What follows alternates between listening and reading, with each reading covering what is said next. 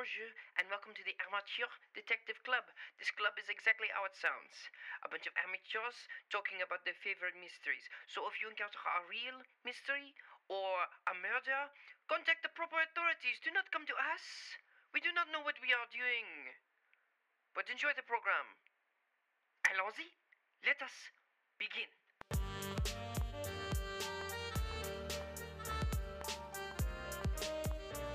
I now call this meeting of the Amateur Detective Club to order. My name is Tristan Miller, the saucy sleuth. I'm Melissa Maley, the spy.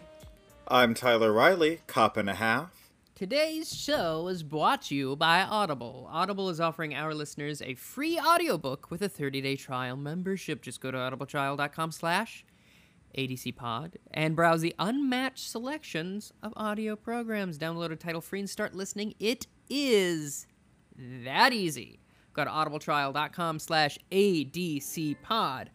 The book I'm going to recommend is Lord Edgware Dies, which is um, the book that this episode is based off of.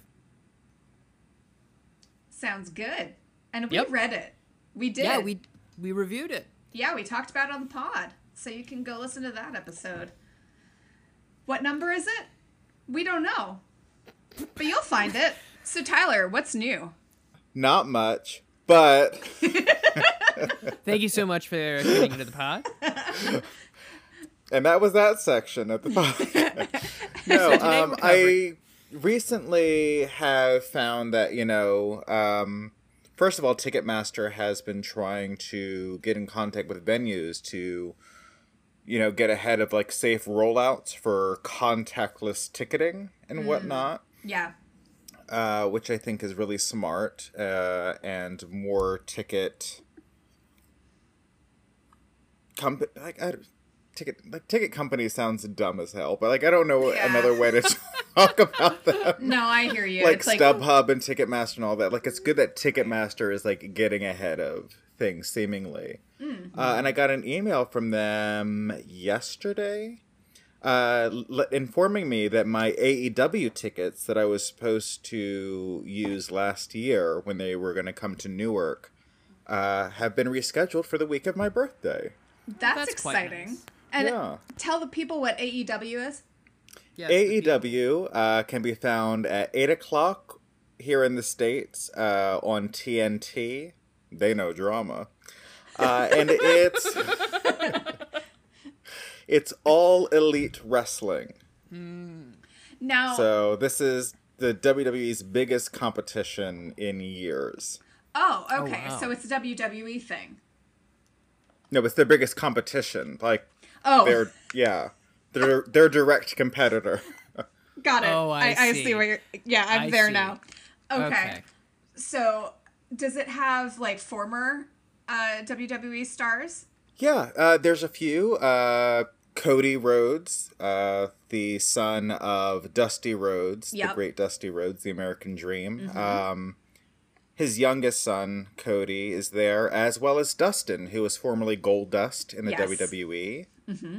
Uh, he left to, you know, support his brother.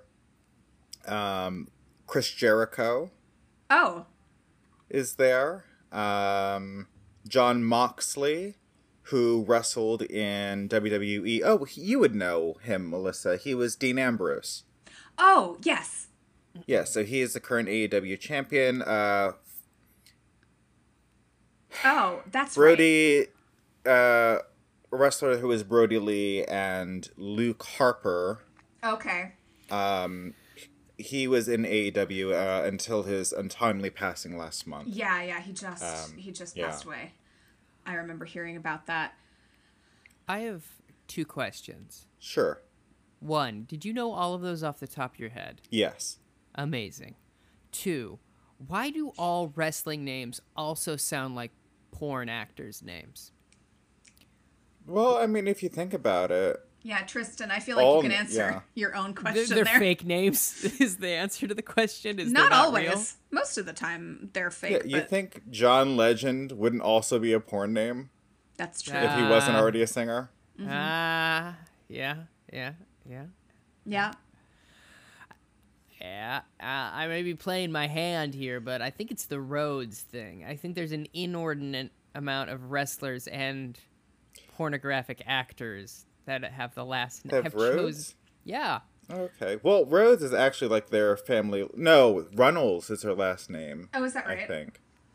yeah, because Dusty Rhodes is a fun joke, Sure. like you know, like a gravel. Yep. You ever uh, drive down a gravel road with the windows down? Uh, I have. Uh, can't say that was a thing that I did often. I feel But- like It's enjoyable. gets in the windows though, doesn't it? It Yeah. does. Yeah. Yeah. It's a weird sort of sensation. And even if you put on the AC, though, it still comes through Mm-hmm. the Right. dust. Yeah. No, absolutely. That's So true. you might as well get the the fun of maybe getting.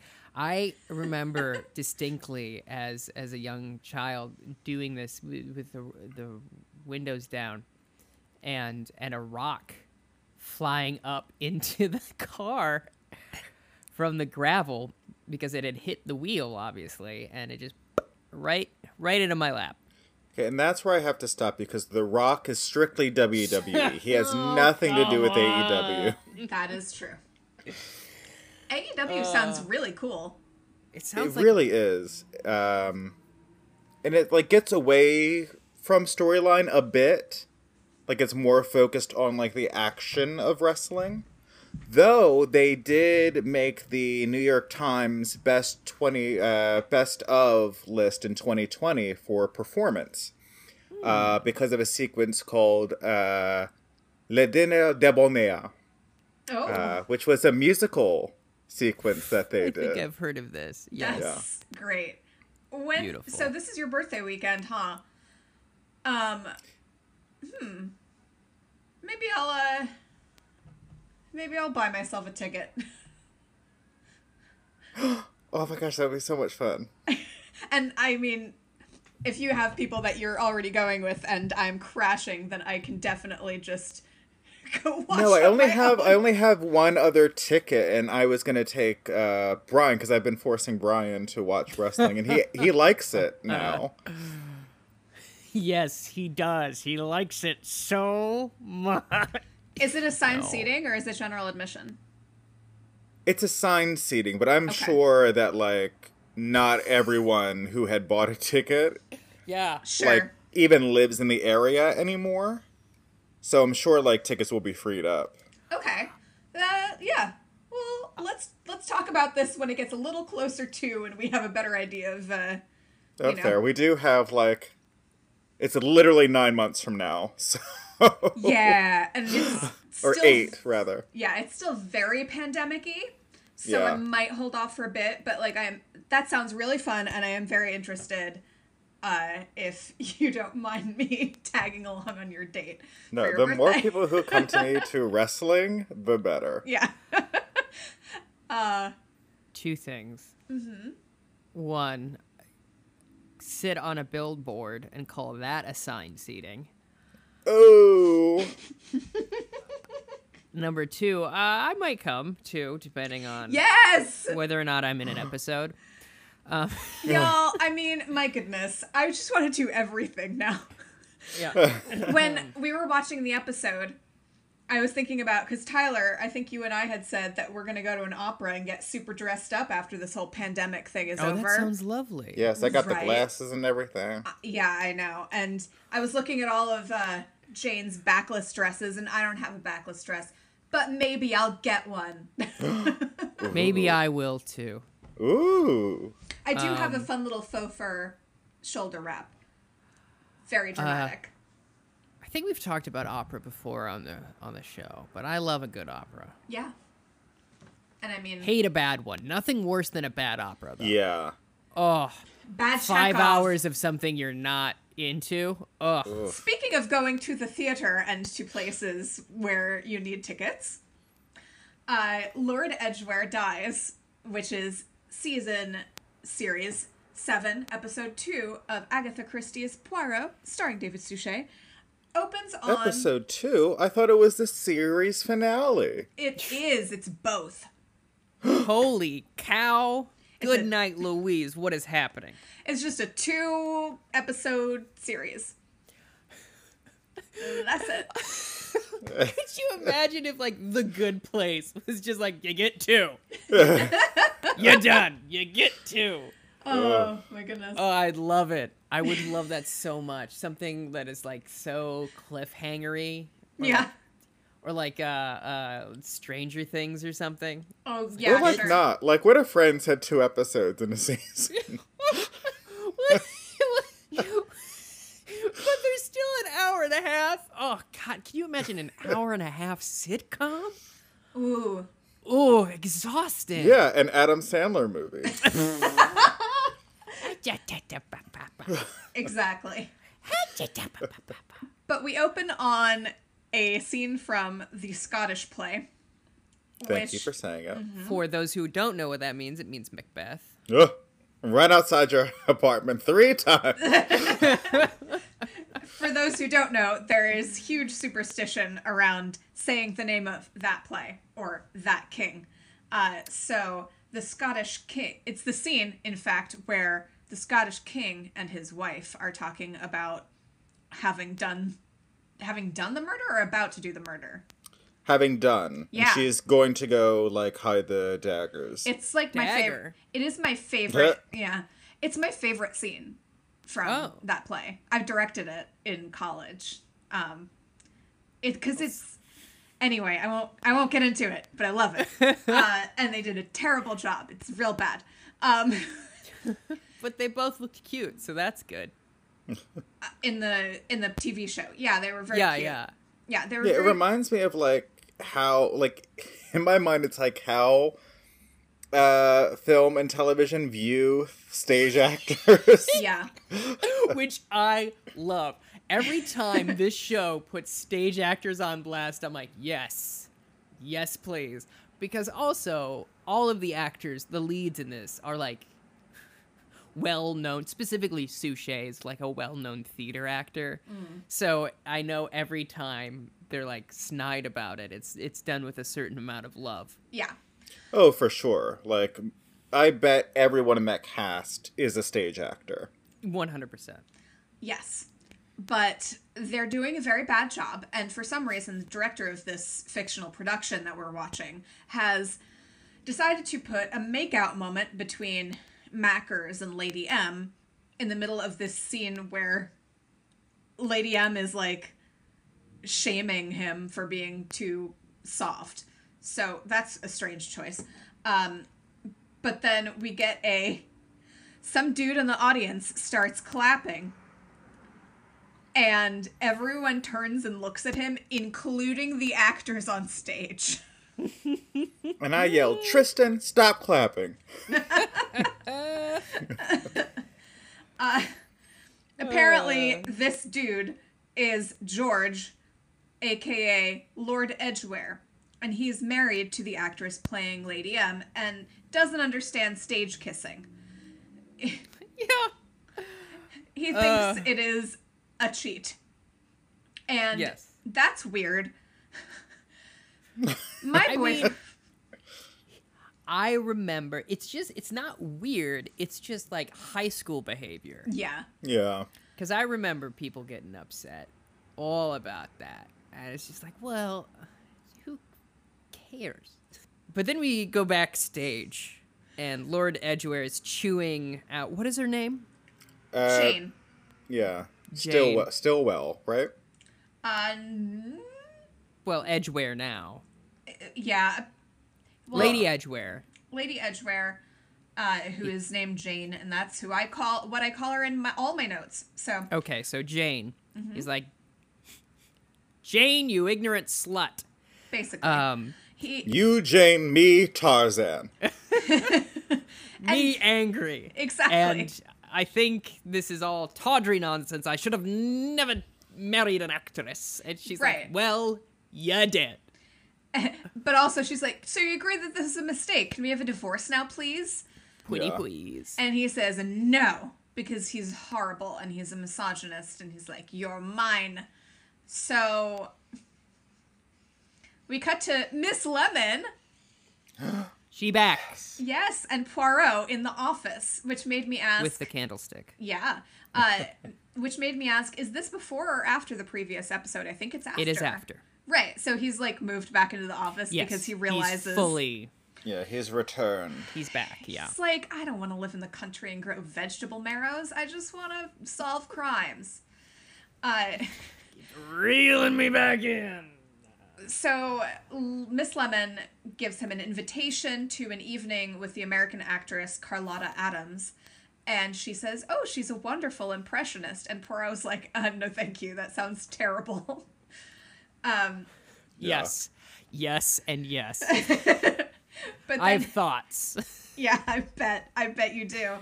Uh, so then he also gets a telegram from Hastings, who says Yes. he's coming into town and tells him when he's coming into town.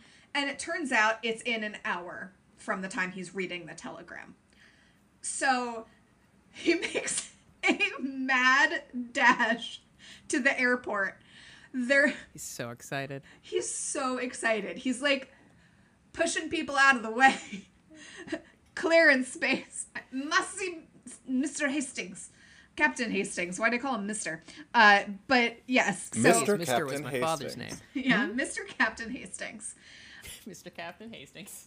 And they're so super excited to see each other. And oh, Hastings goes to hug Miss Lemon, and Oh. she does turn that into a handshake. Yes. Yes. and the opposite thing that happens with Japp last episode, to contrast them, is you know um, Poirot goes in for the uh, handshake and the kisses on the cheek, and Hastings like is fine with it, and I Oh, think yeah. that's a nice bit of character. Absolutely. He's in town because he needs to get an apartment because something bad happened with his wife. I was very No. confused about that. His investment in a mine in Argentina fell through, so he's okay. broke. So they're like, Railway, because it was supposed to Oh. go through a mountain range. that's what it is. Oh. Sorry, I Oh. knew mountains were involved. yeah. Um, What so a railway. idiot. Okay. What? But but his marriage Not you, Hastings. I was gonna say, excuse me. but Two weeks off of caffeine, and this is what you. But Hastings' marriage is fine? Like yeah, it's absolutely okay. Great. She's just Yeah. selling the farm. She's back in Argentina selling the farm, Oh, the ranch, as he says. And uh, he's like, but we're just in, as in love as we were as ever when I first met her. And Poirot says, oh, but when you thought she was a, a murderer? yeah. And he's like, Yeah. Yeah. that Hastings. the conversation. And I'm sure she's checking out some Argentinian bone marrow. I mean, bone marrows. Vegetable marrows. Bone marrows, jeez. Just someone burying a skeleton in the backyard. I'm gonna grow one. I'll grow my own. Oh, boy. And you put it in a pot, and you call you have yourself a stew going.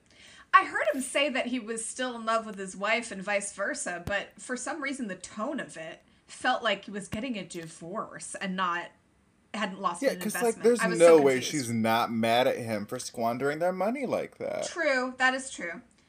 Um, but okay, his marriage is allegedly fine. Great. Um, I'm glad. I It didn't. is. Well, I don't want them to break up. he thinks it's fine anyway. We don't have her point of view. And to quote him later on, I think I understand the temperament of women. He's very confident, Oh yes, that's true. The ticking of women. right? Yeah, you know how we tick. Um, Also, sorry to interrupt us again. that's okay. Uh, That's the podcast. so I watched this episode with closed captionings on YouTube, and it was delightful. Just the how off these captions were. They're just fully from an episode of Big Bang Theory. like, it's like, oh gosh, I I took pictures of some. I'm not going to bring that Uh. up now, but like you'll see, Melissa. and so I'll I'll share them with uh, both of you. But They probably Perfect. used it was fascinating. yeah, they probably used like a an artificial intelligence uh, rather than a real person, which is not as good. Anyway, Like it, in- yeah. it confused Japanese for like Poirot's whispering. wow, It was insane. that's something.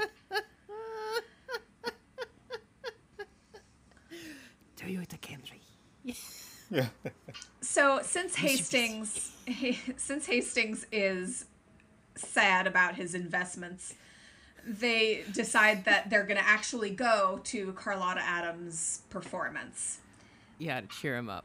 Yeah, and uh, Carlotta does, among many other impressions, a Poirot impression. And the greatest Hitler impersonation I have Yep. ever seen in my life. Gosh.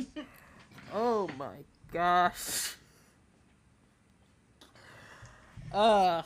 And Talk about a masterclass. uh,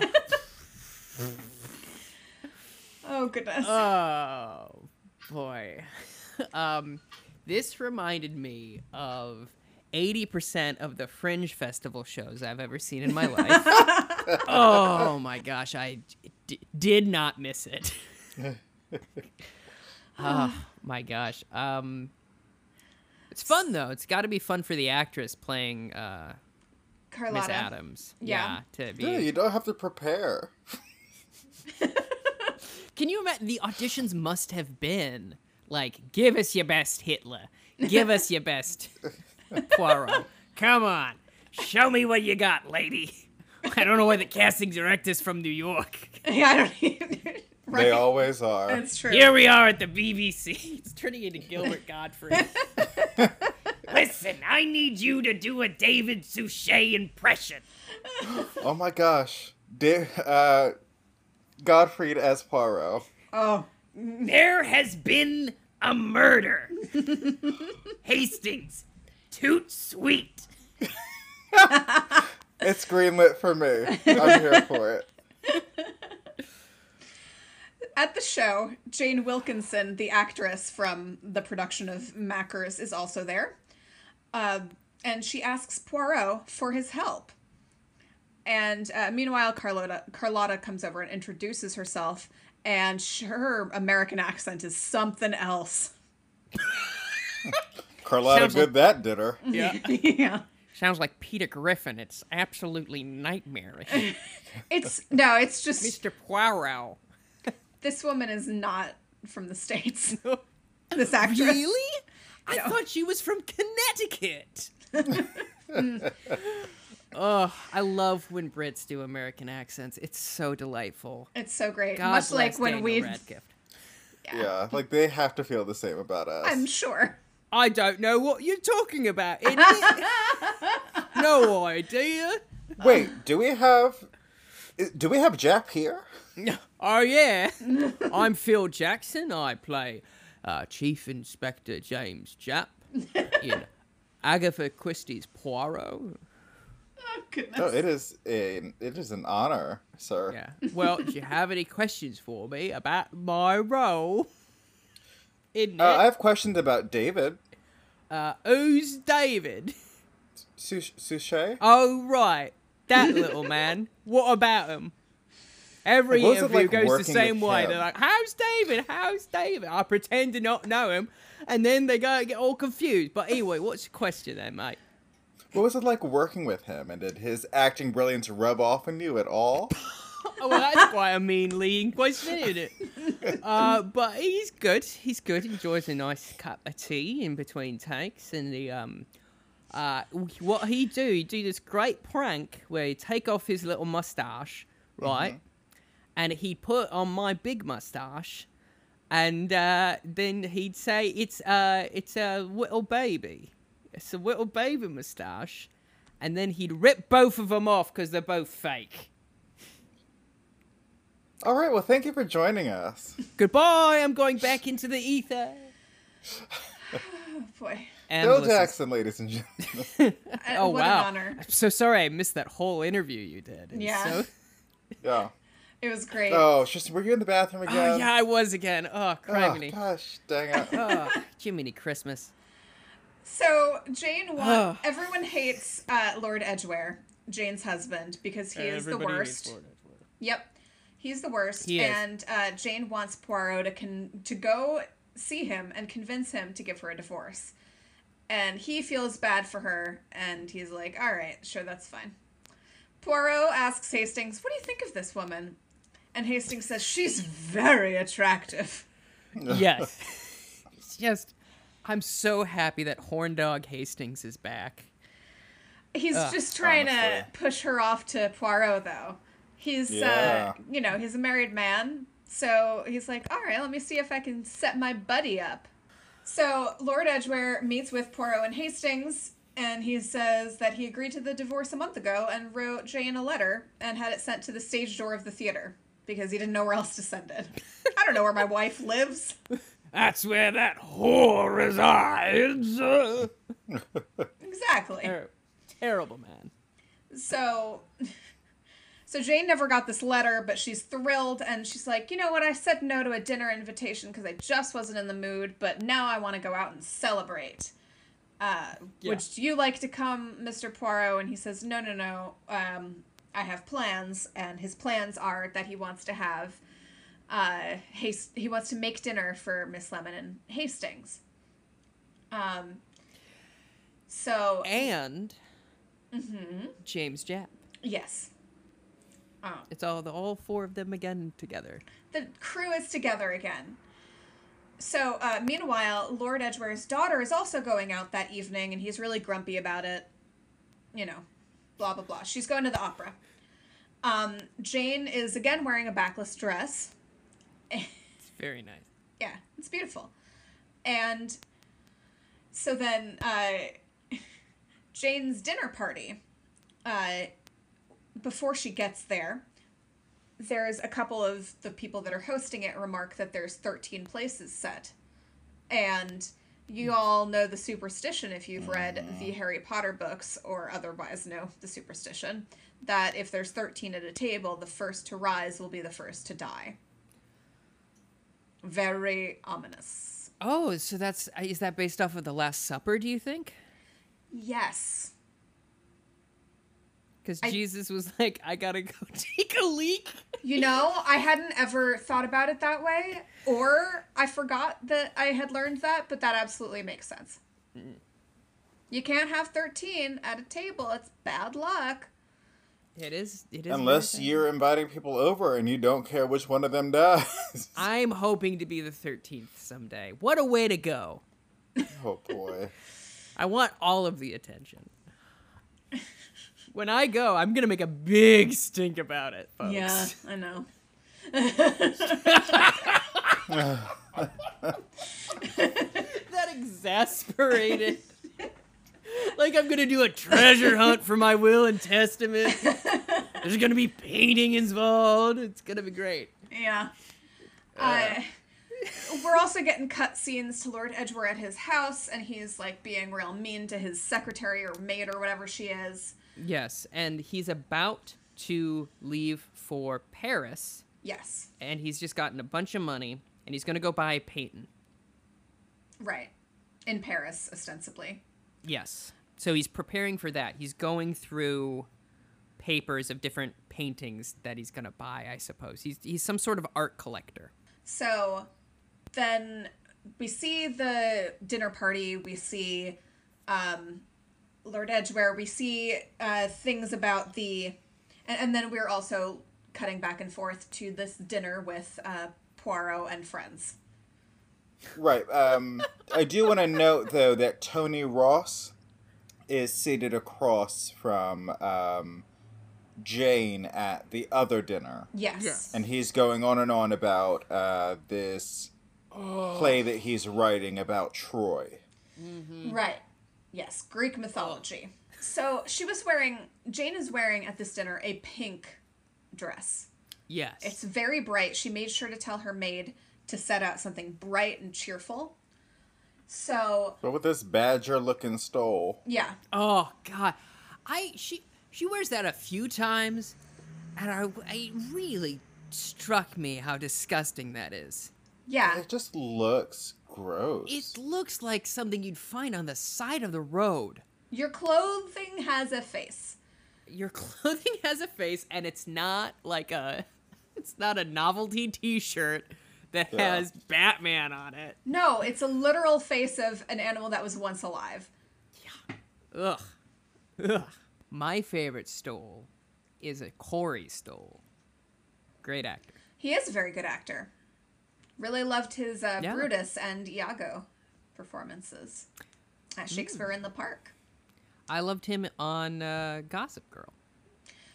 He was on Gossip Girl. I believe so. Is it Gossip Girl or no? I'm sorry, it's Girls. He's on the show Girls. Okay, They both have "girl" in the title, and they're both set in New York. Like fair that's a- enough. and they're both about young women. No, that's fair. Uh, they're almost the same show. Nah, that's just Gossip Girl. Go piss, girl. You've seen that meme, right? oh no, No, I haven't. it's just like I gotta go to the bathroom, and then it just is spaced out. Go piss, girl. Oh, people. Made myself laugh. Thinking about a meme. You ever think about a meme, folks? that's why you come listen to podcasts to talk about memes. so, uh, Corey Stoll was also in House of Cards. Anyway, Yes. uh, then we get a scene where the maid or secretary or whatever she is is watching is watching uh, Jane, a woman saying that she is Jane, coming into the house saying that she wants to see her husband, and she is dressed all in black, and she has a hat on that is hiding her face, but the hair is the correct Jane hair, etc. It's a very smart looking hat. Yeah, it is. It I does. want one. It's like a high-scoring SAT hat. Yeah. Uh, yeah, she walks in and she tells Alton the footman that she knows the way, so he need not follow her or be near her. Right. He's only been working there about a month, I guess. So, Yeah. Yeah. Uh, be near her is very funny. Do not be near me. I don't want this stunted slime in my sight again. yeah, seriously. Ugh, how I long to say that to my children someday. Don't be near me. Uh, but Lord Edgware's daughter, Gerald, uh, who we later learn is named Geraldine, uh, she is at the opera, but she's talking to this other gentleman, and she seems like she's doing something really shady. They do a really good job. They do a lot of like suspicious music throughout this episode. Yeah. Whenever anyone's doing something that seems suspicious, this music plays and it adds to the air of suspicion, if you will. Uh, so, Japp remarks about Poirot being back in town, uh, and it's like, oh, you're back to London, and all that's missing is a dead body. Uh, oh, oh, oh, oh, oh. Cut the to. next morning. Yeah. Yeah. Lord Edgware has been stabbed in the neck, much like Roger Ackroyd, in fact. Hmm. So Japp and Poirot are on the case, and Japp's like, "Well, it was the wife then, wasn't it?"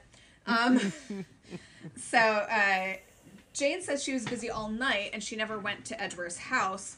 Um, she was at the dinner, and then she met, uh, and then she did like something else. She met someone for drinks or whatever.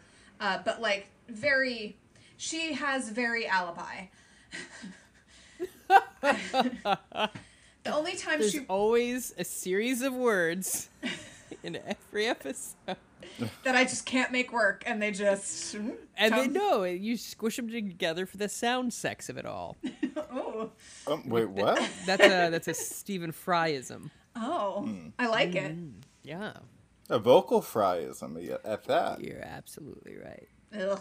Jane says that she did receive an odd phone call uh, while she was at dinner, and it was a phone call from a woman, if she's remembering correctly. Um, Geraldine also says she hated her dad and she's glad he's dead, but she was at the opera with her cousin, Ronald Marsh, and she's pretty convinced it was Jane. So, what Poirot thinks is that Jane was framed based on the fact that she had originally said she wouldn't be at the dinner. So someone made the plan knowing that she would be home and have no alibi, and then just carried it out not knowing that she was now at the dinner. So Yes. the dinner party hosts reveal that uh, Jane had been dating a man named Duke, named the Duke. Um, The Duke of Merton, right? yeah, the Duke of Merton. Come on, little doggies, we gotta go. and his name is Percy. Then they do also remark that Jane was the la- the first to leave this table of thirteen. Yes, to receive a phone call.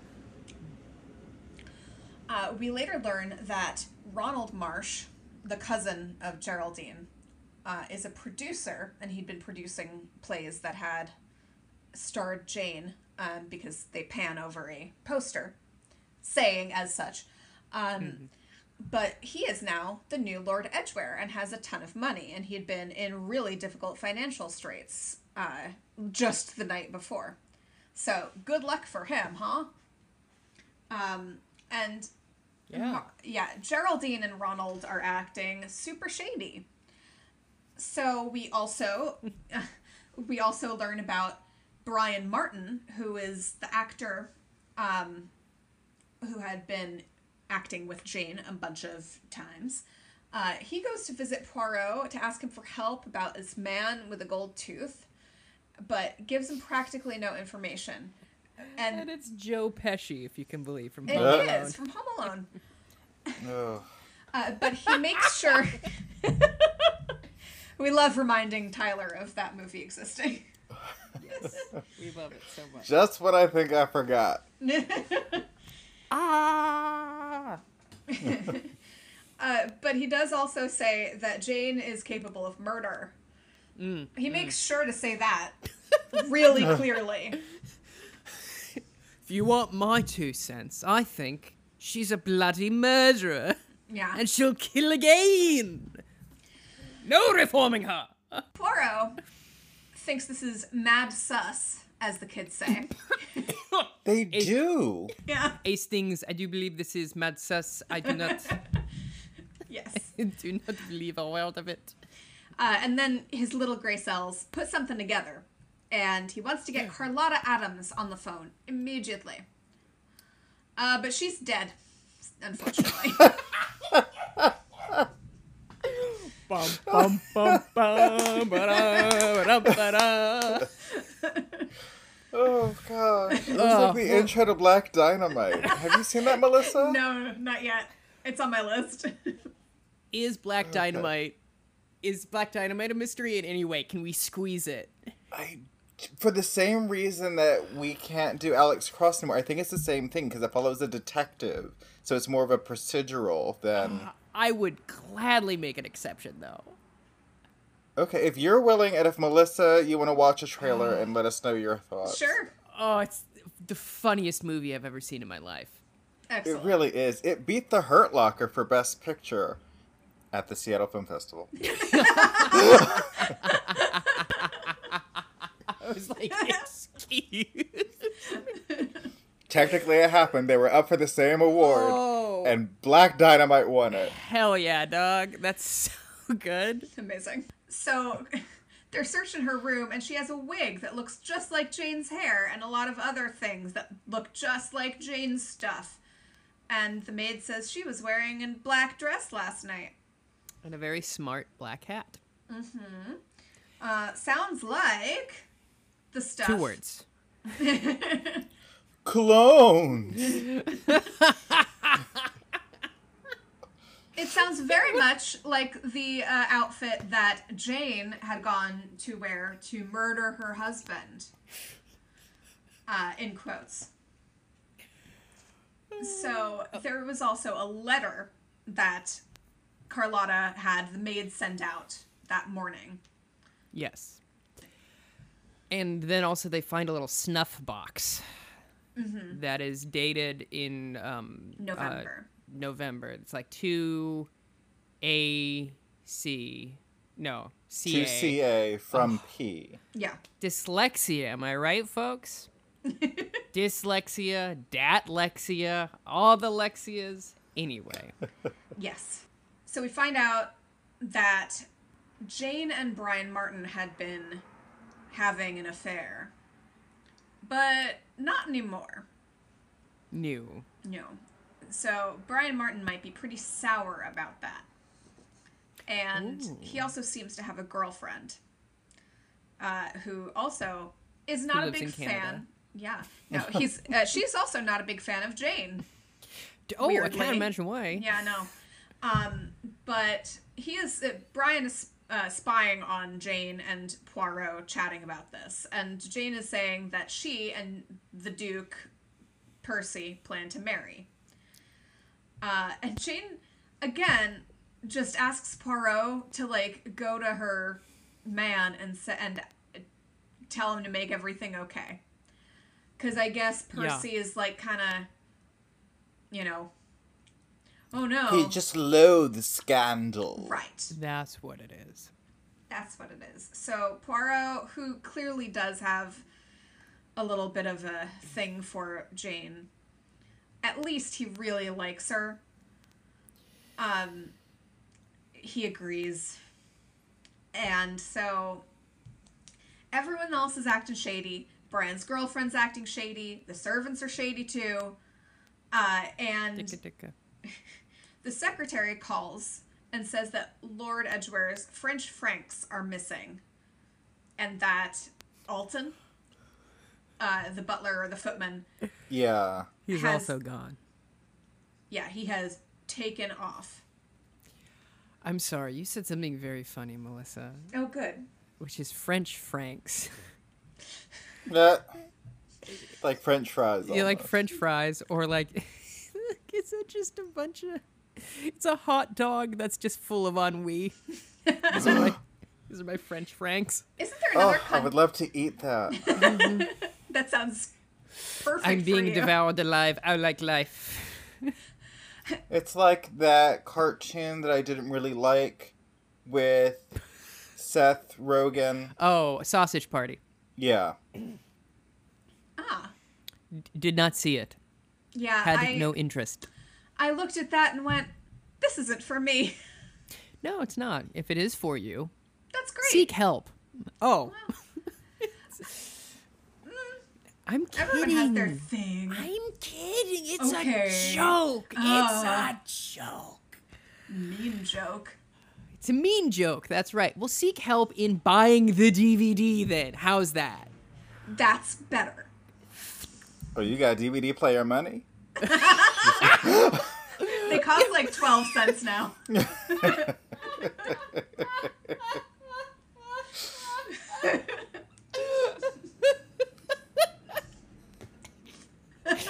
Oh, I love this podcast. We have DVDs at home. It's a VHS player. It's Betamax. this is an N64. I can't even play these DVD. It's a cardboard box with a TV drawn on it. Use your imagination, kids. It's fine. Pretend you're watching Finding Nemo. Oh, Oh, that was fun. yeah, that was fun. Meanwhile, Lucy, Carlotta's sister, has come to see Carlotta. She's Ricky, like, I want to see my sister. Hi, I'm here to see my sister. And the maid's like, Oh no. Oh, they do a zoom in and it goes. "Boing." Yeah. oh, Lucy, we got some bad news for you. Oh wait, and she was supposed to be American as well, oh, right? She was. Yeah, she was.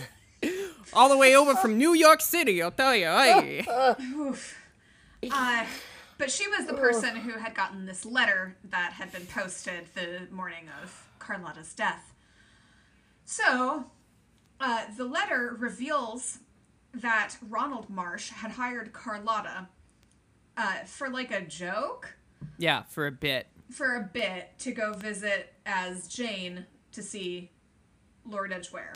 And she like wasn't sure what was the purpose behind it. But mm-hmm. she, he offered to pay her $2,000, so why the heck not?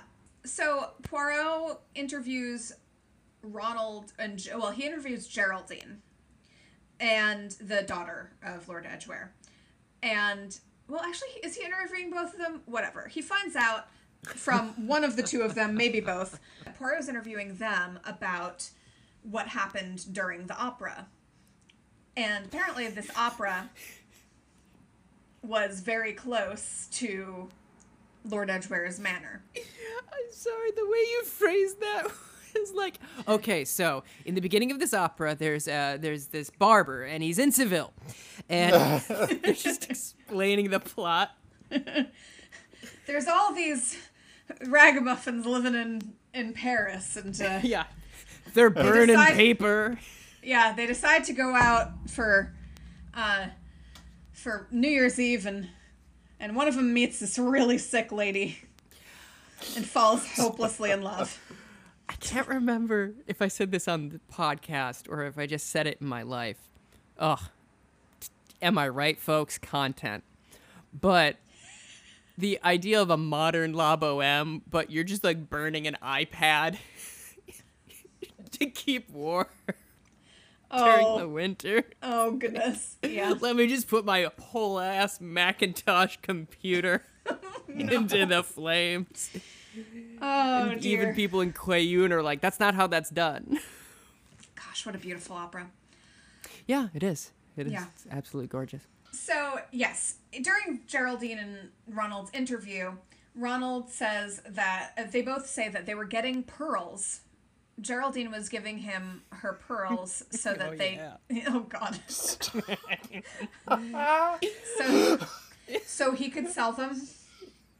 Uh, it it doesn't make it better. So he could sell them and get money for them because he was really poor. Anyway, uh, so they just went during intermission or an interval so that they could fetch the pearls. Um, and he says that he saw Brian Martin leaving the manor. in the flashback, he goes, "Ah, I think that's Brian. Yeah, Oh yeah. It's, yeah. I dare say, I think that's Brian. Oh, But he so also denies having paid Carlotta Adams to dress up. Yeah, because he does go, How possibly could I have that amount of money? Nah, that's fair. I'm Uh. broke. But here, the thing that they don't address in this is that if he was murdering his uncle, he would be inheriting all his uncle's money. So Ah. then he would have the $2,000. I thought they were going to bring that up at some point, and they never did. Anyway, I'm smarter than the writers. So yeah. after that interview, we find out that this butler, Alton, is taking a flight to Buenos Aires, and Japp pronounces it Buenos Aires. Yeah. Which I was is like, correct. Oh, they have a second one? they oh, whoa. They have a whole nother Aries down there. I love I'm it. I'm more of a Scorpio myself. uh, Oh. So, since he has stolen all the French francs, uh, they I'm stuck in a suitcase. they have he, he is Belgian. Thank you. Uh, he, uh, Poirot and Japp run to the airport yeah. to intercept him on the tarmac with like Yeah. a whole police presence. It's It's really fun. yeah. They and he sees the police coming and he's like, "Whoops!" And he makes a yeah he makes Oopsie a doopsie. yeah huge run for it. Uh, it's an all-out chase scene on foot, and uh, you know he's taking swings at police officers and He Japp and Japp in the stomach in the stomach. Oh, okay. or the groin. Yeah, one of the two. Whatever. He just fully kicks the. And I said out loud, he just kicked the head of Scotland Yard. Yeah, it's really stupid. The Um, audacity. it's just also never mind the What, audacity. is yours still working? Fuck. I, don't, I use GarageBand, thank you. Nah. so, one of the policemen shoves Alton through a skylight. Accidentally. Yeah. Uh, Quote, and he breaks that glass ceiling. Ah, Hillary men finally Clinton. did it. Except it's in the opposite direction. Ain't that the truth? Ah, So he falls through the skylight and absolutely crashes onto the ground many feet below and dies. Ooh, and wasn't Poirot. Skylight on his feet, was he? No, sure wasn't. um, Poirot literally just walks up to the body, and it's kind of like, ah, well, I mean, what are you gonna do? He's dead. so most everyone, there's a moment where they consider, like, did this guy do it to steal the francs? Nah. It, like, way too much went into the whole murder to Yeah. for it to be this guy. He just took advantage of the situation and tried to steal some money. Um, Yeah. And the reason he's going to bonus Ares is the fact that the first stop is in Paris. Right. So he can change all that money. Poirot has five questions. But he needs to know whose spectacles they found. Yeah, and Carlotta's That was one of the questions. Yeah. Who uh, was the one who prevented uh, what, what's the girl's name? Jane Jane from getting the letter. Mm-hmm. about the divorce. Yeah. And then there were three other questions. Who sent? Let me- Uh, who is P? Who is uh, P from the Yes. the medicine box that Carlotta had? And then there's two more. In the meantime, Miss Lemon's like, well, I think I can figure out who engraved this box. So let me take the box and go visit this jeweler. And the jeweler says, okay, yes, this is my work. And I don't know who P is, but it was purchased by a Mrs. Van Dusen. And I know it's dated from November, but they bought it only a couple months ago. And it's like June or something. Um, so that's weird, but at least they have a name to go with the purchase of this little box. Because that box mm-hmm. was containing like a a drug, Yeah. which was Sleep drug. yeah, which of course you could OD on, and that is how she died. How Carlotta died is she OD'd on that sleep drug. So Hastings goes to a lunch that where almost our entire cast of characters is. There's Yes. Jane- Because uh, what's his nuts invited him. Ross. No, Yes. was it the playwright Ross or No, the uh, the one that we don't like. Brian Martin, Ronald Marsh? Yes. Okay. I think yes. But he fights Poirot, and Poirot is like, heck no. What? we won't go. Heck Oh, no. right. Yeah. He invites he, Poirot. I thought he, you yeah. said he fights Poirot. I'm like, what are you talking about? they Stop making the death. Poirot an action.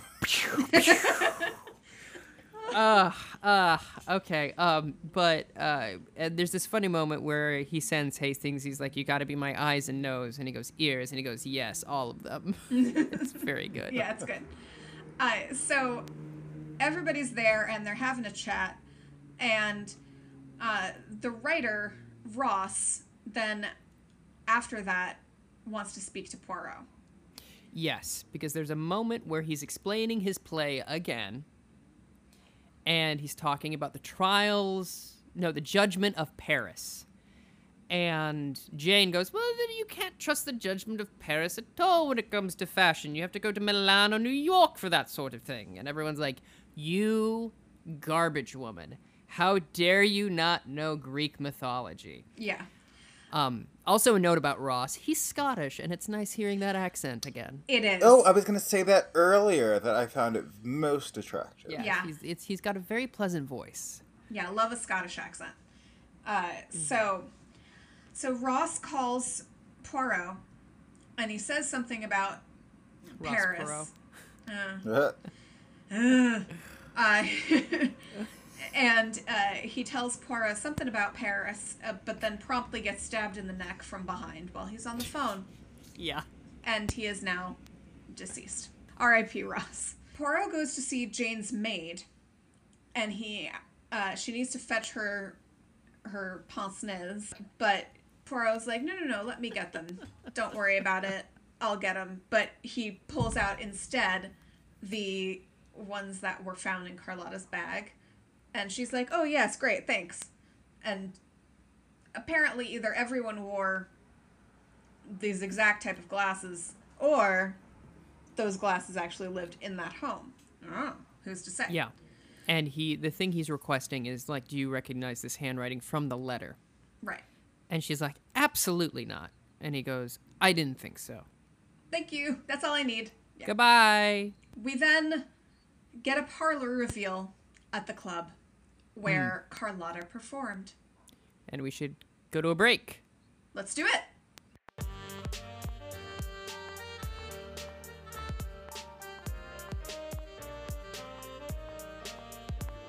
Hey, everybody. Thank you so much for listening. this is a weird energy I've brought to the ad break. Uh, thanks very much for listening. We're on the Scavengers Network. You can go to scavengersnetwork.com and browse the unmatched selections of audio programs. well, they do. You can because they have a bunch of great podcasts like Spooky Spouses, where you, they talk about uh, cryptids and ghosts and whatnot. And, um, I know they're about to start a new Pokemon Nuzlocke run on the Twitch channel, so you can also check that out. You got a myriad of different kinds of content from Scavengers Network. You can also buy our merch. We got mugs, we got shirts, we got pin back buttons, we got words of affirmation if you email us. Tossing it over to Melissa Maley. we have social media and we are on it at ADC Pod. That is at ADC Pod on Twitter and the Instagram. And then on Facebook, it's slash ADC Pod. And then rate, review, and subscribe on whatever podcatcher you're listening to us on. And uh, give us a five star rating. Also, our email address, should you want to reach out, is amateurdetectiveclub at gmail.com. Be nice. Thank you. Oh, What it is, party people! Visit our Patreon, patreon.com slash adcpod. Get them subscriptions up and join us on our Discord channel. For as little as a dollar a month, holla at your boys, girls, and the gender nonconforming at patreon.com slash adcpod. Is this your audition for Wildin' Out on MTV? Oh, if only. Do you think they'd take me? Yeah.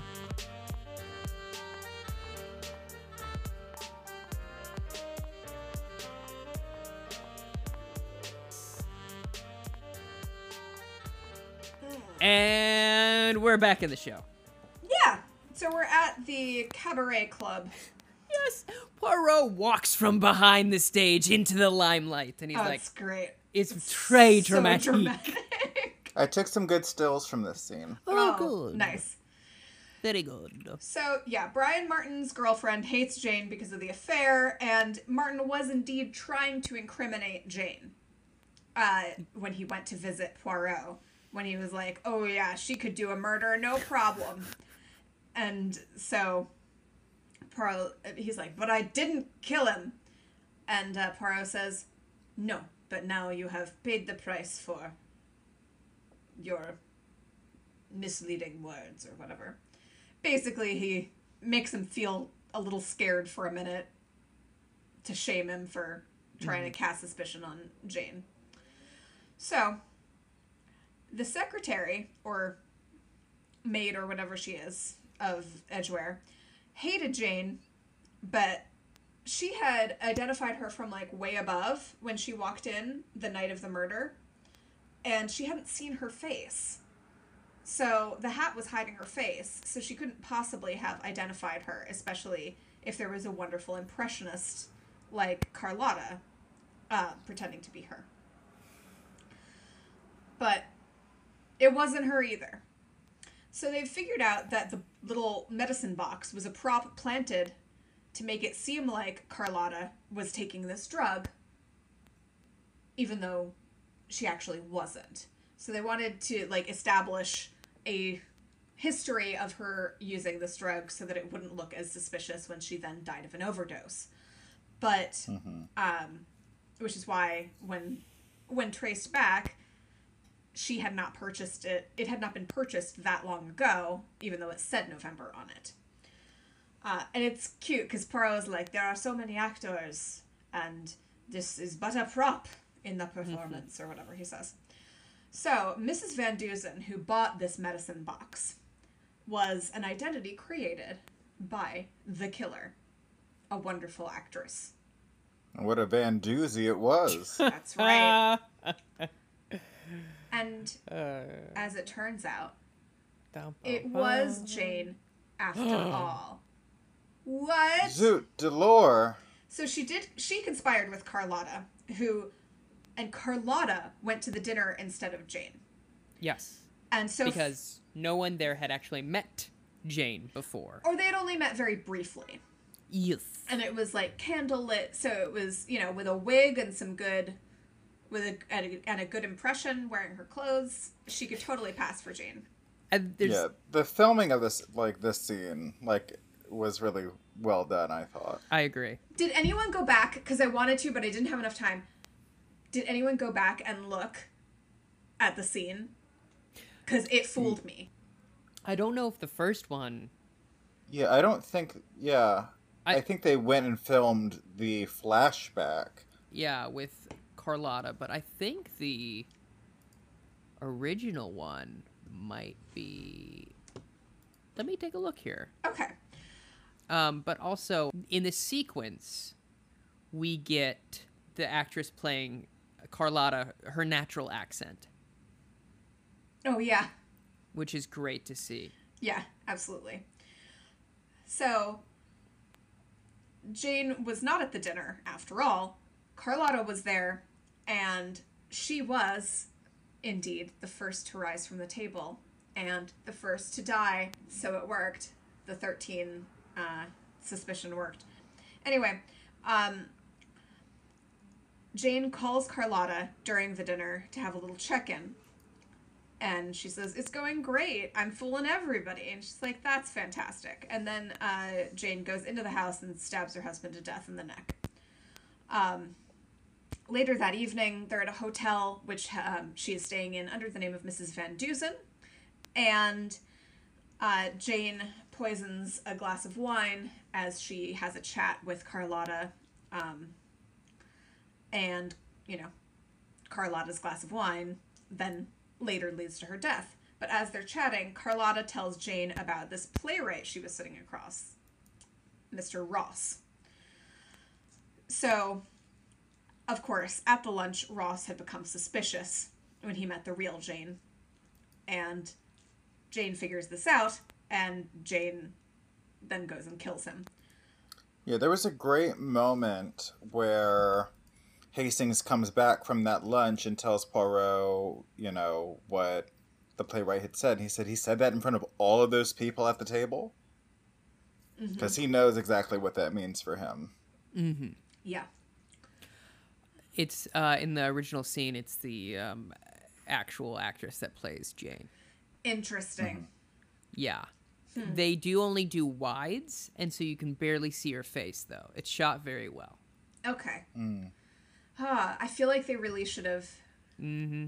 had the actress playing Carlotta do it because I guess it's, It's from the perspective. It's supposed to be like from the perspective of the other people. That's who's there.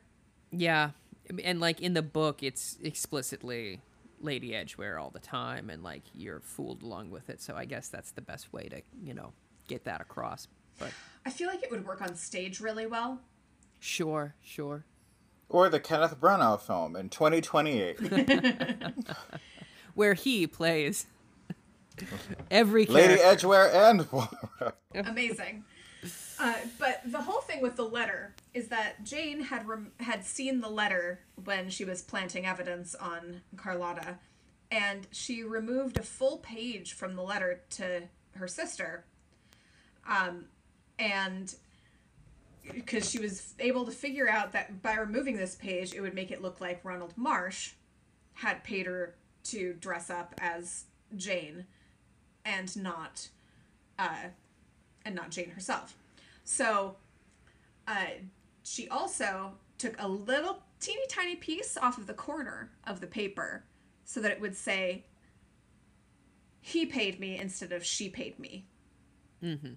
So it was so fortunate that those pages lined up like they did. But Yeah. pretty brilliant, but not brilliant enough for Poirot. Um, and the reason, the motive, because of course he was going to give her the divorce, but Percy was a Catholic and could not marry a divorced woman. So he had to die in order for them to get married. And, for her to get all this money. Yeah.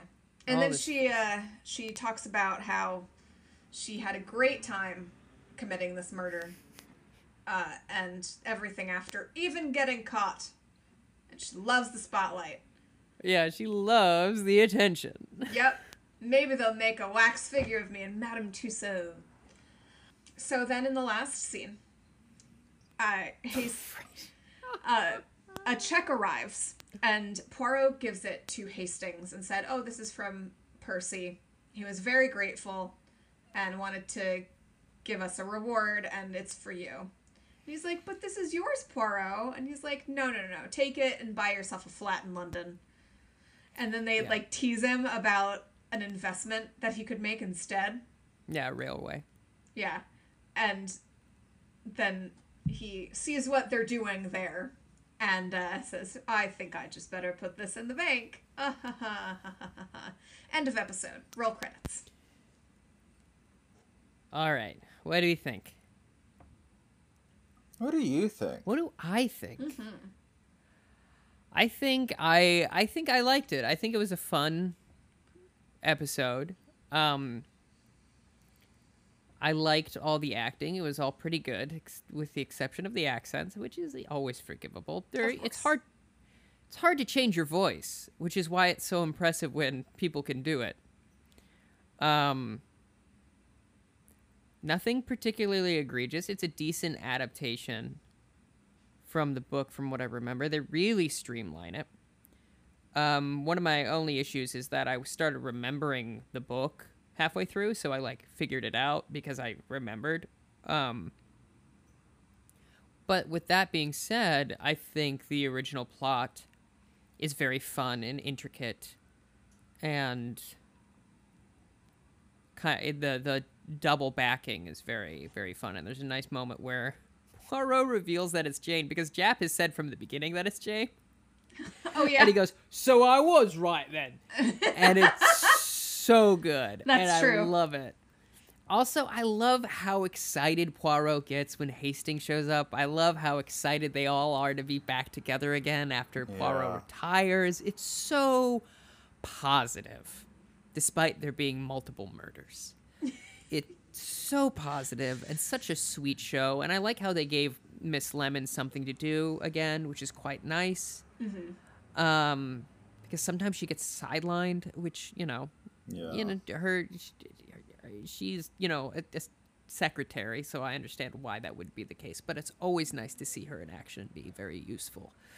Um, I will say, I really enjoyed the actress playing Jane. I think she did a very good job, with the exception of the last scene. I think that she played it very one note and could have easily got more texture out of that. Um, it made it a little bit more complicated as a character, but she um she did a good job. Uh, everyone did a good job. I, I while we're uh, while I get to talk, well, I have the the talking stick or the oh, platform. boy. What'd you rate it? I haven't yet. Oh, Yeah. Um, uh, I'll give it like a three and a half, four. It's a good episode. It's nothing like astounding, but it's good. Um, it's out of five, right? Because we're doing TV Yeah. rules, even though it's a feature length. Four, four out of five. Good episode, fun. I love the you know uh, the what do you call it? The double bluff, whatever. sure. Sure. Yeah. Sounds right. the fact that it was Jane the whole time, I enjoyed that very Yeah. much. Yeah. I would give this 4.5 out of 5. I really had a great time with this. It gets uh, points off because I still feel like it could have been streamlined more. But that's it. Yeah, I felt really similarly. Uh, also 4.5. Uh, it's a strong plot in the first place, and it's something that lends itself well, I think, to TV adaptation. Uh, and they really played up all of the red herrings. Uh, and with that suspicious music under everyone doing anything. uh, yeah, it's I, yeah, I think that there was a little bit of room to grow, but it's near perfect. It's a near perfect Poirot episode. Um, Yeah. It's really good. And the gang all getting back together again. My goodness. There wasn't a single, you know, heavy hitter missing. Then they all got to do stuff. It was great. It was just great. It's a really good episode. Yeah. Loved it. Big fan. Next week, we are talking about the film Who Framed Roger Rabbit, At last. starring Bob Hoskins and Roger Rabbit. At last, yes, you asked for it, and we said, "Mm, we'll see. Or we asked you if you wanted it, and you And said, we "I did guess so." right? Like, wasn't there a Yes, Twitter? this will do. Wasn't I know people who are very excited about this episode coming up. yeah. I think there are some people that are very excited, and some people who are like, uh. so Yeah. fair enough. But it'll be a fun episode. We know Oh, because boy. we've already recorded it. Yeah, it is quite fun. I'm in the middle of editing it, editing it, and uh, yeah, it's good. And with that, I now call this meeting of the Amateur Detective Club to a close. Gavel sound. Something funny.